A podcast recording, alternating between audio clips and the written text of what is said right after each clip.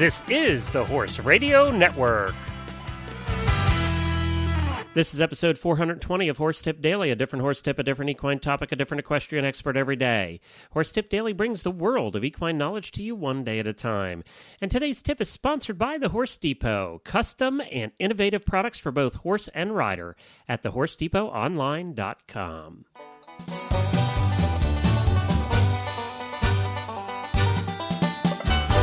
Well, howdy, everybody. Glenn the Geek back with you from Lexington, Kentucky, and welcome back to Horse Tip Daily. Well, it's getting to be springtime, and we thought we would do a special five part series here on Horse Tip Daily where we take a look back at some of the best tips that we've had for springtime. And now that we have over 420 different tips, we thought we would take a look back to the early days of Horse Tip Daily and find what we thought were some of the best and a kind of a wide variety of tips uh, that apply to springtime and things you should uh, be careful of or look out for or helpful hints. So we did. We picked out five of those and we're going to be bringing them to you over the next five days. Now, I know we have some very loyal listeners that have listened to every one of the Horse Tip Dailies. A couple of these will be repeat, or these will be repeats for you uh, if you have listened back to day one. However, you probably have forgotten them by now, and they'll be worth taking a listen to again. And they're all from different experts and uh, provide you a variety here. And I know a lot of you have not listened since day one, so they'll be new for you. Either way, we hope you take a listen and enjoy. And uh, this tip today was taken off of episode number 12, uh, way, way back to the very beginning. This tip is by Fran Jurga, and Fran is one of the leading experts on hoof care. She writes a blog and it is uh, actually covered hoof care and all things farrier and, and uh, hoof for many, many years. And we, we we follow her blog, and we hope that you do too. And we'll give you that information here in a little bit. But first, have you been thinking about some custom products for you or your horse? Maybe show off those unique barn colors? Then the Horse Depot is the place for you at thehorsedepot.online.com. From custom apparel to sheets to saddle pads to equine bags, they have the top names in custom that you want, including Blue Ribbon, Jacks, Fenwick, and Tally Ho, and more. Get the cut colors and features you want for those spring sheets or protect your saddles, bridles, and show clothes with custom equestrian bags made in the colors of your choice. And don't forget the finest in customer service from thehorsedepot.online.com. That's thehorsedepot.online.com for all of your custom needs. Well, let's uh, take a listen back to Fran Jurga from episode number 12. Why, Fran, welcome to Horse Tip Daily. We appreciate you being on the show. Well, hi, Glenn. It's great to be on. You know, I've been following your work for years, and we finally get to talk and meet. And uh, I'm just so glad that we have a venue. You you have a you're really specialized. How did you ever get so specialized in one area of the horse's hoof? I think you could call it a a, uh, a bit of a calling, Glenn. I was the very interested. came down and Yeah. said, "Fran, you're going to do." We need you. this is your mission in life. But really and truly, I was very interested in lameness problems in horses, and I just found that there was a real need for more information on the hoof itself. And I was very fortunate to run into some fantastic farriers in my work, and I said, gee, no one knows of all the work that's going on in the farrier field and the vet field, where there are these emerging specialties, and this is going to turn into something. And I, sure, I was probably ten years ahead of ahead of myself, but it's been really, really rewarding to see that even someone like you, Glenn, who 10 years ago would say, Oh gosh, we don't need anything about hooves on our radio right, show right. now all of a sudden people are saying you know fran you're really onto something with this hoof stuff you you know this is a really important part of, of horse care Well, and you it's really have taken the horse public dragging and screaming along. Know it has it has had to evolve and you know I have to say that it's very very rewarding to see that people are are finally um, starting to to understand how important their horses' feet are and really take better care of them. It's it's it's a wonderful thing. Well, is, is it safe to say that probably, well, I know it's safe to say, I've owned a lot of horses, uh, that it's one of the most expensive parts of the horse on an ongoing basis? It's the one you spend a lot of money on every six weeks. that that is true, but I also would say that it's it's a very good investment, and spending that money every six weeks is hopefully going to be insurance of against having to spend an awful lot more money should something go wrong. And I believe that preventative maintenance on a horse's feet is the best investment that a horse owner can make.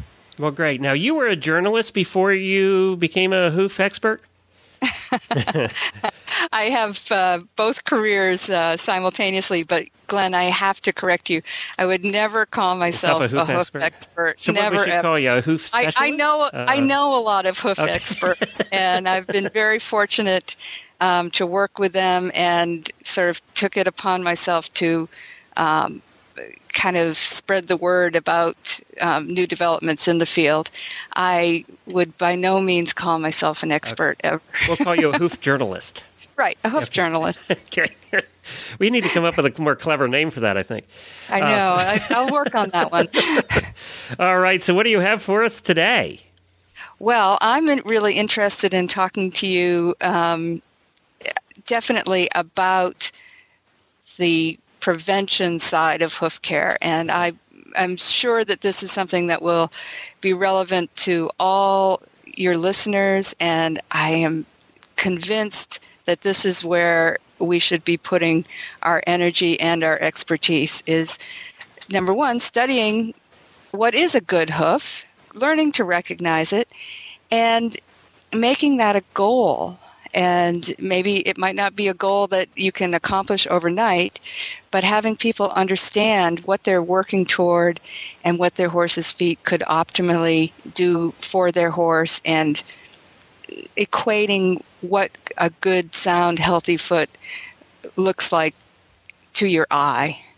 And I um, have some just some little tips that I'd like to share with people that I think might be helpful to them. And um, Well, great. We'll uh, we'll have you do one today, and then what we'll do is we'll just have you come back on the show again, if you will, and and we'll we'll parse them out so that people can uh, can learn more about this. You know, I think it is.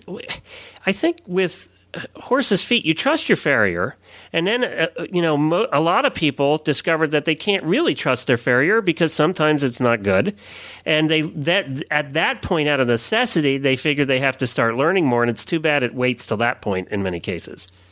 it does wait very much too long, and I really feel that a lot of the problems that we're having with our horses can be traced back to the early years of a horse's life and um, either problems that developed then or that were ignored then because so many young horses are prepared for sale rather than to be kept by the owner and these problems get passed along down the line. And i i would um, start with just the problem that we're having right now um, with moisture and how people could understand a little bit about the effects of an incredibly rainy season like so many parts of the country had this past spring Right. right. um, this this is going to be affecting your horse's feet for the rest of the summer. And I believe that if you can just come to grips with that and accept it, you'll be prepared for the inevitable that may happen. Now, this may be recognizable by um, the hoof wall becoming sort of soft and spongy, or the horse, if the horse is shod, may lose a shoe, or the shoes may become loose. And people need to be aware that this could happen and what to do if it does happen. All right.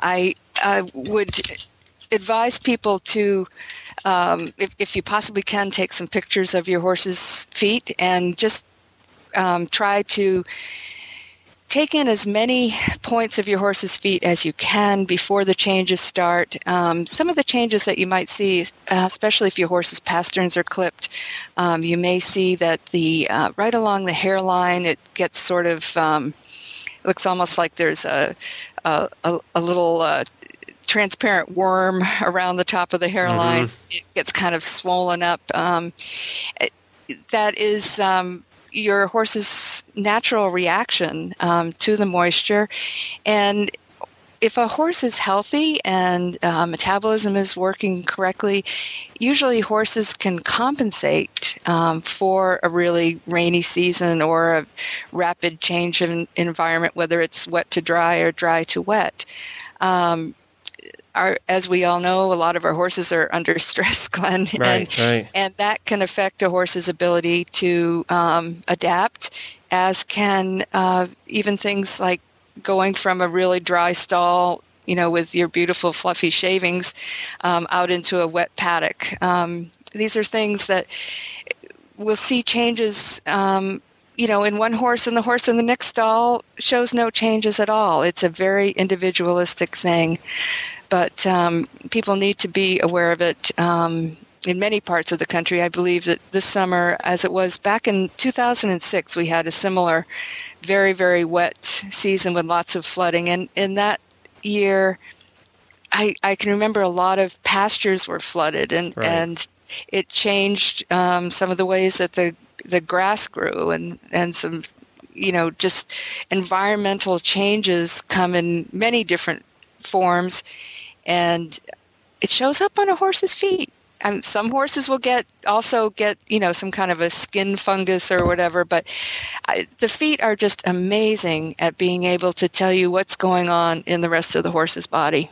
So we look. So the telltale signs we look for are Are um, you may notice that the foot uh, maybe spreads out over the shoe a little bit more, or just when you press on the hoof wall, it seems like it's not as rigid right, um, as it normally would be. Um, you know, and, and you may see an increase in um, some kinds of um, mild fungal problems. Um, you know, it- it's not unusual to see more thrush. In a worst case scenario, there's another disease called canker that seems to um, be reported more often in years when there's um, really a lot of moisture. So it's just something um, to keep in mind and and uh, stay on top of it with your horse and work with your farrier, work with your vet, and um, any signs of uh, fungus or you know anything that's really different, um, I, I would um, try to nip it in the bud as soon as possible. So take those pictures when the horse is healthy, Right. so you have a reference point. Basically, you have your ground zero there. Yeah. and just you know just you know handling your horse's feet um, more often um, we we find that you know people i try to tell people just close your eyes you know when you know if it's safe you know don't take any chances with your horse but try picking your horse's feet up and just hold them in your hands with your eyes closed and learn what it feels like learn to see your horse's feet through your through your hands and what it feels like. You know, don't just depend on, just on your eyes, but also what it feels like. What does that frog feel like? You know, how spongy is it? How soft is it? How hard is it? Um, just learn to feel what's normal. Great, and then that'll give you the reference point for what's abnormal at that point. Hopefully you, you would recognize that. And it's, I think this is an especially important thing to do with young horses um, because if their problems are not taken care of, I, I believe it, it can have developmental problems later in life. And, and um, just want to make sure that anything with a young horse is, is taken care of. And they need their feet handled a lot.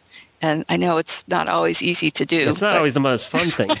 but it's it's part of the deal. You have to Yep. uh, you have to train them, and you have to get them used to having you handle their feet regularly.